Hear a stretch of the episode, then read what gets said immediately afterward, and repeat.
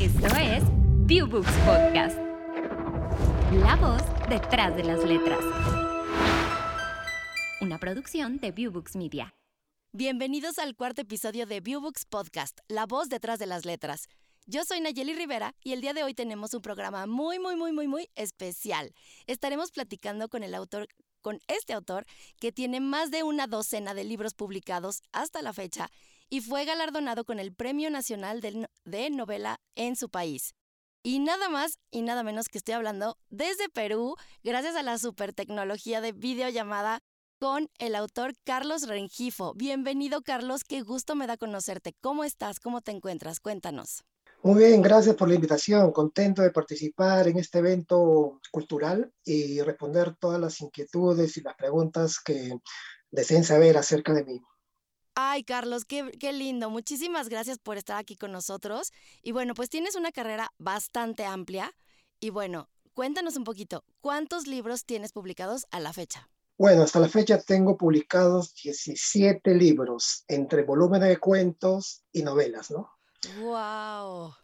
¿Cuánto tiempo llevas escribiendo? Bueno, mi primer libro, que fue un volumen de cuentos eh, titulado El puente de las libélulas, se publicó en el 1996. A pues partir de ese año hasta la fecha, sigo escribiendo sin detenerme. Oye, y bueno, a ver, déjame continuar, este, porque ay, ya me surgieron ya muchas preguntas para hacerte, ¿va?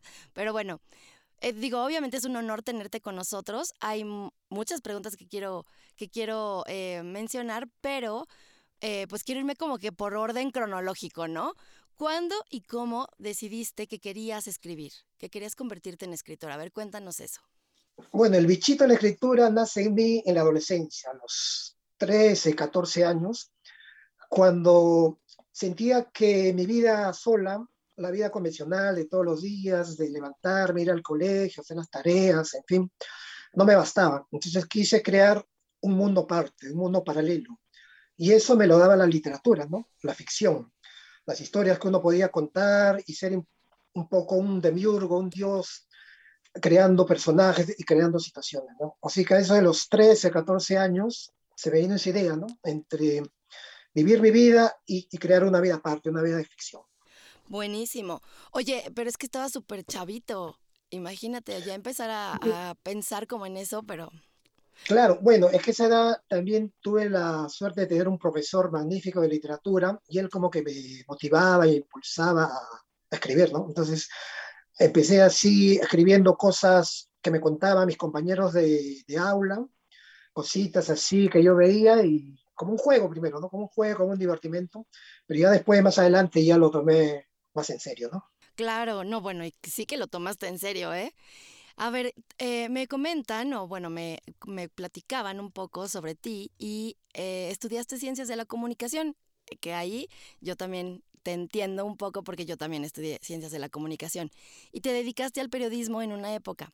¿Cuándo fue que decidiste estudiar esta carrera si ya tenías en la mira dedicarte a la literatura desde tan joven? Sí, terminé el colegio y, y me pregunté qué es lo que voy a hacer ahora y definitivamente ya mi vocación literaria estaba ya presente, ¿no? Ya tenía el bichito, como, como te digo, de, la, de querer escribir, de querer inventar historias. Así que dije, voy a escoger una carrera más o menos afín a lo que me gusta, que, que era el hecho de escribir, ¿no? Y ciencia de comunicación tiene que ver también un poco con eso, ¿no? Ciencia de comunicación es periodismo, a la vez es publicidad, a la vez es relaciones públicas, en fin. Entonces dije, eh, me centro en eso, estudio esta carrera y a la vez voy este, ejercitando mi otro oficio ya más personal, que era el escritor. Conviértete en inversionista literario. No importa si eres un ávido lector o un gran empresario. Con Viewbooks puedes invertir en obras literarias. Ingresa a vbx.viewbooks.com slash coinversiones y recibe todos los beneficios de ser un inversionista Viewbooks. Claro. Oye, ¿y cómo fue dar ese salto del periodismo a la literatura? Bueno, yo seguía escribiendo por mi lado mientras eh, eh, estudiaba mi carrera de Ciencia de la Comunicación y ya cuando terminé recién mi carrera, o sea, los cinco años de universidad, terminé la carrera y dije, ahora sí, voy a ser un escritor, o sea, de manera formal. Voy a ser un escritor y, voy a empezar a escribir ya de manera seria con el fin de publicar. Así que este, a la vez que trabajaba como periodista en diversos medios, en, diversos eh, periódicos y revistas de, Lima, pues me iba, eh, iba escribiendo ya cuentos, que, que, fue lo primero que escribí. Después vinieron las novelas. Entonces, de, de manera paralela, fui trabajando en periodismo, pero a veces escribiendo, ¿no? Y después ya publiqué mi primer volumen de cuentos. Oye, a ver, cuéntame eso. ¿Cómo fue el proceso para publicar tu primer libro? En una feria de libro acá en Lima, eh, eh, fui a la presentación de un, de un libro, de una novela que me interesó mucho, no conocía al autor ni nada, y de pronto escuché hablar no solo al autor, sino al editor, a la persona que había editado ese, ese libro, esa novela, y me llamó mucho, mucho la atención, o sea, sentí cierta confianza hacia esta persona, entonces me acerqué a este editor, le dije que tenía ya unos cuentos como para ser publicados, y él buenamente me dijo, bueno, está bien, preséntame tus, tus cuentos y a ver si te lo publicamos. Así que yo se los mandé. Eh, eh, en físico en esa época no había estos movimientos este, virtuales y a una semana después ya me, dio la respuesta y me dijo, está bien, nos, nos, ha gustado y queremos publicarte. Así que eso fue mi primera, mi primera experiencia de publicación. Oye, ¿cuántos años tenías? En ese momento tenía 28 años. Ok, bueno, ya, ya lo habías digerido, ¿no? Claro, cuando yo eh, me propuse ya, este, como te digo, cuando salí de la universidad dije, ahora sí quiero escribir algo, o sea, quiero ser verdaderamente un escritor profesional. Entonces yo escribí ya de manera más seria, o sea, ya con, no para tantear el terreno, sino ya para meterme dentro de eso, ¿no? O sea, ya con, con, seriedad, sin, sin, sin, sin aventurarme demasiado, sino ya seguro de lo que estaba haciendo. Claro, y es que aparte también el periodismo utiliza muchísimos géneros literarios y entonces, bueno, de ahí viene también la facilidad de, escribir y desarrollar, ¿no? Hablando de esto de los géneros literarios, tú empezaste por escribir cuento y luego pasaste a la novela. ¿Por qué decidiste, aparte de, esta necesidad como de crear una historia fantasiosa, eh, qué fue lo que determinó que eh, contaras cuentos primero antes que novela? Por una cuestión más de, espacio y de tiempo. ¿no? Escribir un cuento para mí me resulta más corto en, cuanto a espacio, en cuanto a, tiempo también, en cuanto a espacio, en cuanto a textos, ¿no? Y en cuanto a tiempo, o sea, cuánto me demoro en escribir un cuento que una novela, porque la novela ya es una cosa más, um, de más concentración, de, que te requiere mucho más tiempo, ¿no? hay novelas que se, que se escriben en cuatro, cinco años, en dos años, en fin. En cambio, un cuento uno puede escribirlo en una semana o máximo en un mes, ¿no? Entonces fue un poco eso. El hecho primero de meterme al cuento por una cuestión de tiempo y de espacio, ¿no? Y luego ya eh, vino las novelas, ¿no? Que, que como te digo, eh, tuve que concentrarme más y, es, ese proceso de escritura es mucho, requiere mucho más tiempo. Sí, claro. Oye, a ver, cuéntame un poco de, de, eso, justo vamos a hablar de eso. ¿Cuál fue tu primera novela y cómo fue este proceso que describes para crearla? Ya, eh, bueno, mi primer libro de cuentos, te cuento por ahí, después vamos a la novela, eh, eh, son cuentos marginales ambientados en Lima, urbano marginales. ¿no? Yo exploro un poco al personaje joven limeño, en época totalmente de transformación, o sea, son mi, mi, primer este, volumen de cuentos tiene que ver con personajes de la ciudad, ¿no? Eh, pongámosle este, profesores, de ser ambulantes, en fin, todo que tenga que ver con problemática de, la, de la, ciudad. Y con un, con, un, con un, rasgo de cierta violencia, ¿no? O sea, esa violencia, por ejemplo, de los de los padres contra los hijos, o esa violencia de la calle, del taxista frente al transeúnte, en fin, ese tipo de cosas. Eso fue mi, primera idea, un poco para golpear al lector, ¿no? para que mis historias crudas puedan este, sacudir un poco al lector. ¿no? Ya en el caso de la novela, pasado tres libros de cuentos, dije, eh, voy a un poco intensificar esa idea que tenía, que era la de eh, sacudir la de, crear, eh, poner, mostrarle historias, este, digamos, eh, problemas, así límites, para que el lector se sienta pues este, un poco sacudido por eso, ¿no? Entonces, esta es mi primera novela que se titula La morada del hastío. Tiene que ver también con un grupo de jóvenes que no soportan su vida, ¿no? que viven intensamente, que aceleradamente, que llegan a una edad veinteañera, así más o menos, y ellos ya se sienten como viejos. Entonces quieren, al, no poder este, soportar un poco esa vida tan acelerada, ellos son también autodestructivos. ¿no? Es un poco, por ahí vamos más o menos la temática de mi primera novela. Oye, pues muy bien, es, aparte muy, muy actuales las temáticas, ¿no? Porque es justo pues esta vorágine de información que tienen ahorita todas las juventudes, ¿no? Oye, qué interesante, estoy muy, muy, este, me tienes, bueno, eh, con la boca abierta, de verdad. Quiero indagar un poquito más en tu proceso creativo. Cuéntanos un poco sobre este proceso, cómo, cómo generas tus ideas. Me imagino que mucho también lo haces inspirado en la realidad, en estos personajes un poco de bajos recursos y demás. Pero bueno, cuéntanos un poco cómo eh, y en qué te inspiras en esas historias, en esos personajes. Cuéntanos un poquito de ahí. Así es, mis historias tienen que ver mucho con lo que veo, con lo que pasa en la ciudad. Lima, pues, es una, es una ciudad eh, no tan tranquila, tiene sus cosas, tiene sus bemoles. Claro. Eh, y hay una variedad de personajes en la calle. Uno encuentra en la calle, no sé, prostitutas, vendedores, en fin, este, cachineros, decimos acá, cachineros, le decimos a las personas que venden al por menor cosas este, antiguas, pasadas o viejas, ¿no? Eh, bueno, pero eh, lo que yo me he concentrado al hacer mi obra es eh, meterme dentro de la psicología y de manera particular dentro de la psicología femenina. La mayoría de mis personajes son personajes jóvenes y mujeres, más que varones. Entonces, mi propósito ha sido concentrarme un poco en eso, la exploración de la psicología femenina dentro de la literatura peruana. Entonces, yo vivo rodeado de, mujeres, de mujeres que me han contado sus cosas, veo mujeres, tengo amigas que me cuentan sus problemas sociales, sexuales, en fin, y todo eso lo voy acumulando en una especie de, de licuadora mental, voy este, haciendo una especie de jugo, un jugo literario, para después botarlo y hacerlo ya una historia que al final es ficción, ¿no? O sea, si bien pues, me puedo basar en personajes reales, al final toda esa mezcla se vuelve ya eh, ficción, ¿no? La novela es el arte del engaño a través de historias que pueden ser reales. ¿Te gustaría formar parte de una comunidad de autores exitosos en el mundo digital? Llega a cientos de miles de usuarios alrededor del mundo.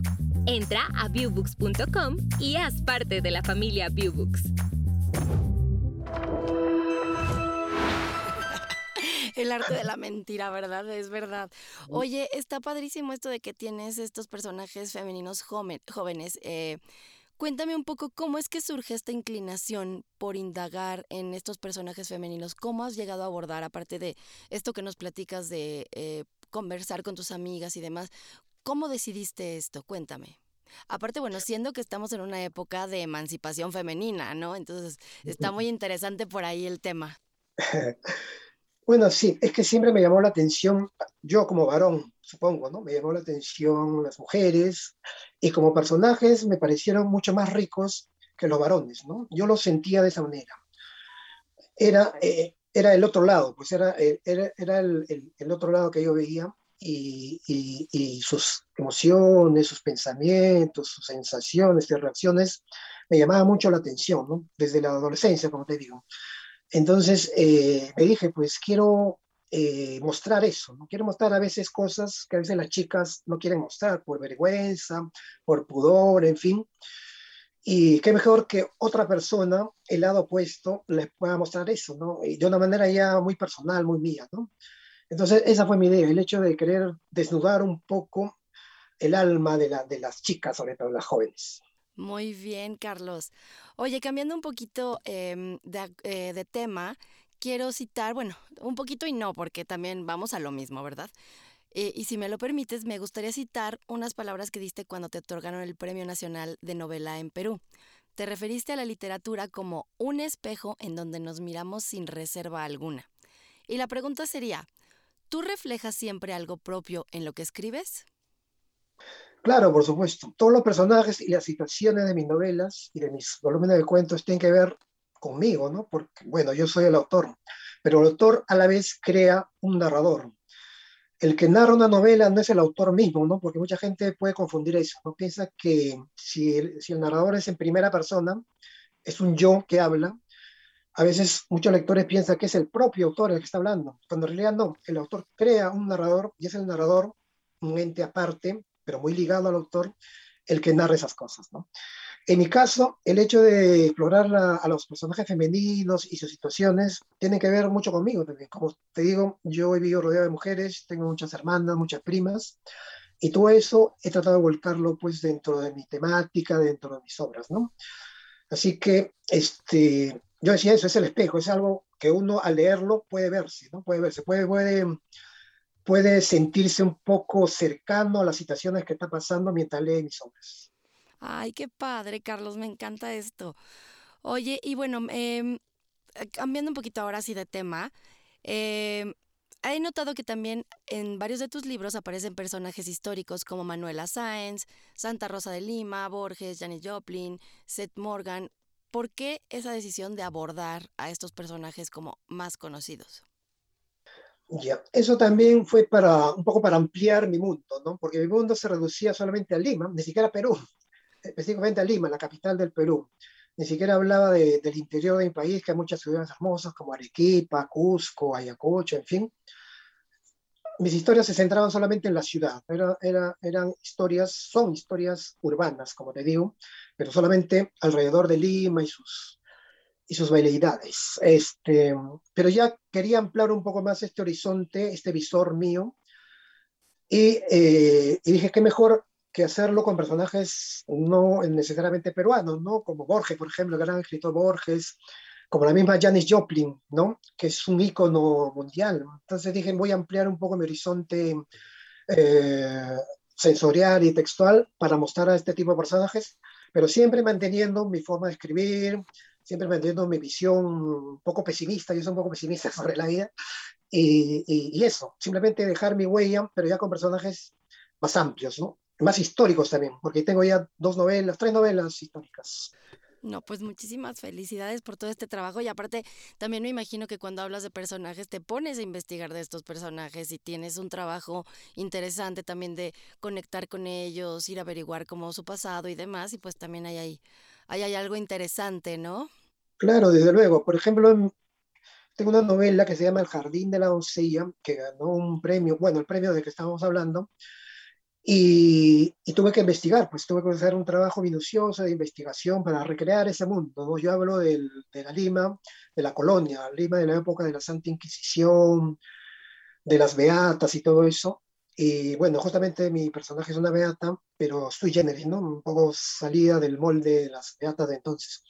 Entonces tuve que ir a la Biblioteca Nacional, tuve que meterme dentro de los simpolios, tuve que rebuscar y averiguarme todo para crear para recrear ese mundo, ese mundo que ya no existe, ¿no? Y que a través de la palabra uno puede reconstruir. Claro, claro, claro.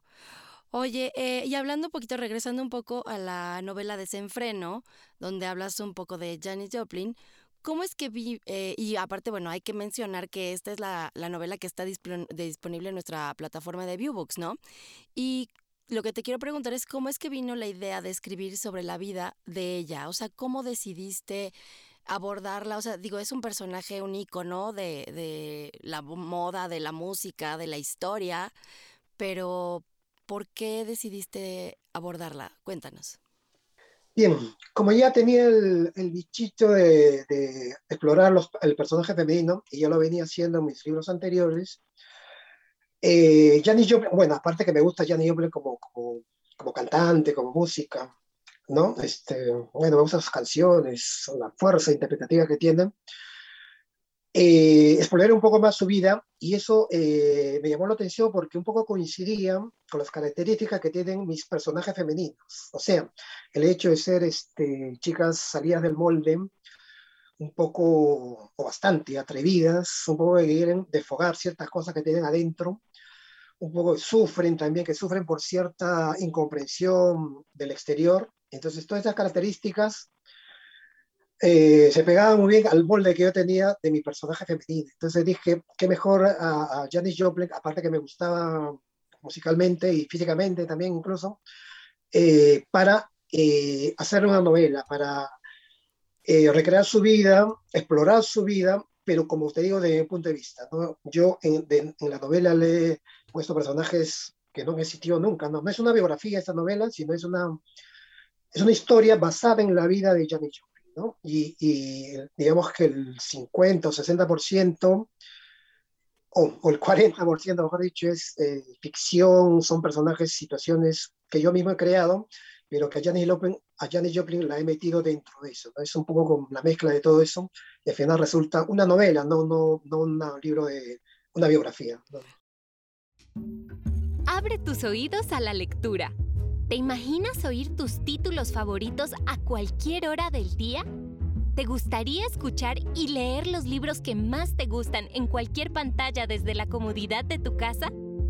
Entra a viewbooks.com y haz parte de la familia Viewbooks. Claro, eso está súper interesante porque es tu punto de vista, ¿no? Que ahora justo es como lo que se defiende, ¿no? El punto de vista, que cada quien tenemos esta, esta versión de la vida y del mundo distinta. Entonces, pues claro que tú tienes un, un personaje distinto al que pudo haber tenido otra persona, ¿no? Y lo mismo también desde eh, en esta parte en que narraste desde Seth Morgan. ¿Por qué abordar la historia desde él, desde este personaje?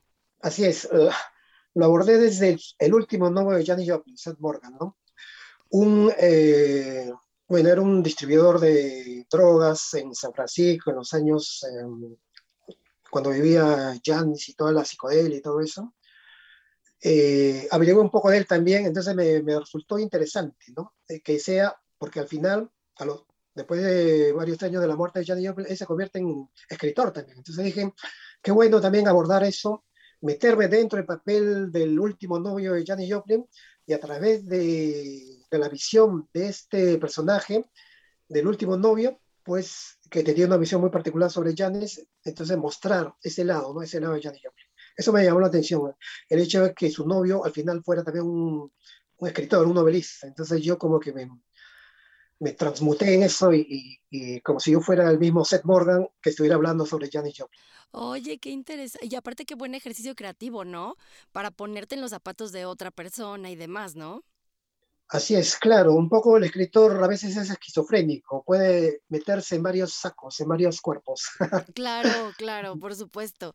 Oye, eh, te quiero preguntar un poco, eh, obviamente pues hiciste este trabajo de investigación que hablábamos hace un momento para esta novela, pero hablando un poco como de tu pensamiento y tu sentir sobre los personajes, ¿cómo fue que los elaboraste y, qué tiene que ver como esta, esta versión de los personajes tuya con la versión que existe en el libro? Ah, bueno, los, los personajes los voy ideando primero en mi cabeza les pongo ciertas características, ¿no? Ciertas, ciertos gestos, por ejemplo, ciertas reacciones, incluso ciertas palabras, ciertas frases que se van eh, repitiendo a lo largo de la, de la historia, ¿no? un poco para caracterizar, no solamente físicamente, sino este, textualmente al, al, al personaje. ¿no? Pero, como te digo, cada personaje tiene que ver algo conmigo porque yo soy el creador, el que nos está creando y está el, el titiritero que está moviendo un poco los, los hilos, ¿no? De tal manera que digamos que la mayoría de personajes tienen estas características que, que, ya te mostré, los personajes femeninos, y los masculinos tienen otro tipo de percepción ¿no? con respecto a lo que les ocurre. Entonces es un poco eso, pero a la vez no dejo de, ya una vez creado mi personaje, que ya lo tengo ya bien estudiado, plasmarlo ya en el texto. Híjole, qué proceso tan complejo, ¿no? Para crear a un personaje. Y bueno, pues ya saben, a todo nuestro auditorio, recordarles que esta novela Desenfreno, en donde hablan justo de estos personajes que estamos comentando y demás, está en Viewbooks y si la quieren eh, escuchar y la quieren ver, pues lo, pueden hacer en nuestra plataforma. Ahorita vamos a hablar un poquito de eso, pero pues quería recordarle a la gente porque yo ya estoy súper intrigada, ¿eh? O sea, yo de aquí corro a poner el, el libro y porque ya, o sea, está buenísimo todo lo que nos platicas. Oye, quiero cambiar un poquito de tema porque ya estamos por terminar esta entrevista eh, y quiero preguntarte, esta es como de estas curiosidades que te preguntan los periodistas, ¿no? ¿Cuál dirías que es de tus textos aquel que le tienes un cariño especial? ¿El que más te costó o el que más te divertiste o a lo mejor el que dices, híjole, es que esto lo hice inspirado en mi mamá? No sé, cuéntanos. Bueno, el libro que más me, me, gusta y me costó es el libro que ganó justamente el premio del Banco Central de Reserva del Perú, que es el libro eh, El Jardín de la Doncella, que es un libro histórico ambientado en Lima en la época colonial, en el siglo XVII, cuyo personaje es una beata, ¿no? Magdalena de los Ángeles. Me gustó mucho por el hecho de recrear un mundo que ya no existe, ¿no? El hecho de poder investigar, a mí me gusta mucho investigar, y, y, poder eh, traer a la actualidad un personaje que, si bien es antiguo, eh, tiene ciertas características que pueden eh, relacionarla con las chicas, las adolescentes de ahora, ¿no? El hecho de ser un poco rebeldes, el hecho de, de no querer este, seguir las normas. En esa época en Lima, pues era una Lima pacata. Si no ibas a la iglesia y no te eh, golpeabas el pecho, pues estaba la Santa Inquisición para a punta de latigazos, pues hacerte volver al rebaño, ¿no? Entonces es un poco eso y que me costó mucho porque esa, esa novela me costó escribirla unos cinco años, imagínate. Pero tuvo un resultado excelente porque ganó un premio y ese premio me llevó a, a, que me invitaran a la feria más grande del mundo, que es la Feria del Libro de Frankfurt, así que estuve feliz de la vida. Oye, qué bueno, muchísimas felicidades. Qué padre, pues mira, pronto esperemos que ya también la tengamos en Viewbooks. Ahí a este nos vamos a poner las pilas, ¿va? Y bueno, déjame preguntarte un poco, ¿cuáles son los proyectos que vienen eh, como a, más adelante? O sea, ¿qué estás planeando ahora? Cuéntanos. Digo, lo que se pueda decir, ¿eh? Porque también luego hay gente que tiene sus reservas y eso se respeta. Ya, no. Yo eh, tengo ya escritos, ya terminados, ya unos tres libros ya que están terminados, listos para ser publicados, ¿no? Mi, último libro de este año que, que, salió y fue presentado en la Feria Internacional de Lima de acá, este, se titula Las Cachorras, que tiene que ver con el mundo femenino, con un grupo de adolescentes eh, en el plano sensorial, sensual, ¿no? sexual, que todo.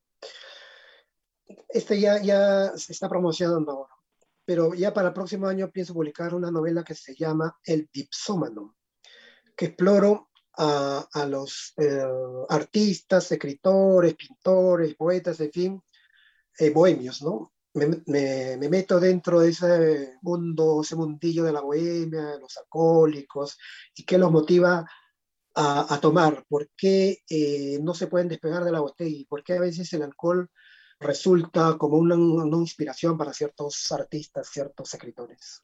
Oye, qué interesante está eso. Justo estoy escuchando un audiolibro que habla justo de ese tema. Así me conectó cañón. Pero bueno, no, este, no hablaremos más de, de otros audiolibros más que de los tuyos. Y hablando de cómo te vamos a encontrar en redes sociales, cuéntanos eh, ¿Cómo puede encontrarte nuestra audiencia, por favor, en redes sociales, Instagram, lo que tengas, porque pues ya te queremos este, promocionar mucho? Claro, me pueden encontrar en Instagram con mi nombre, Carlos Rengifo, pueden ahí, ahí me van a encontrar en, Insta, en Instagram, en Facebook también. Tengo Facebook, tengo Instagram. Y a través de eso me pueden encontrar ahí, incluso hay una página mía donde hay resúmenes sobre mis obras, así que por ahí por ahí pueden saber un poco más de mí. Buenísimo, buenísimo. No, pues qué ganas que de seguir platicando contigo, Carlos. Estuvo buenísima esta entrevista y ha sido un gran, gran, gran honor tenerte como invitado. Por favor, em, vamos a recordarle a la gente pues que pueden acceder al audiobook y al viewbook de la novela Desenfreno a través de nuestra plataforma viewbooks.com. Así que muchas gracias, Carlos, por haber estado con nosotros. Gracias a ti, gracias a Viewbooks y este, un poco motivar a la gente para que lean Desenfreno, donde van a encontrar a una Janis Joplin diferente, una Janis atrevida, una Janis Joplin muy humana, muy femenina a la vez. Wow, no, bueno, yo ya quiero ir a, escucharlo, qué padre. Te agradezco muchísimo y también muchísimas gracias a quienes nos acompañaron en el cuarto capítulo de Viewbooks Podcast, La voz detrás de las letras. Les recuerdo que estamos subiendo capítulos donde tendremos diferentes invitados del mundo de la literatura. No olviden seguirnos en nuestras redes sociales. Estamos en Instagram como arroba viewbooks, se escribe B chica I U B grande U X, en Facebook como Viewbooks y por supuesto en nuestra página web www.viewbooks.com. Yo soy Nayeli Rivera y los espero en el próximo capítulo. Hasta luego. Esto fue Viewbooks Podcast, la voz detrás de las letras, una producción de Viewbooks Media.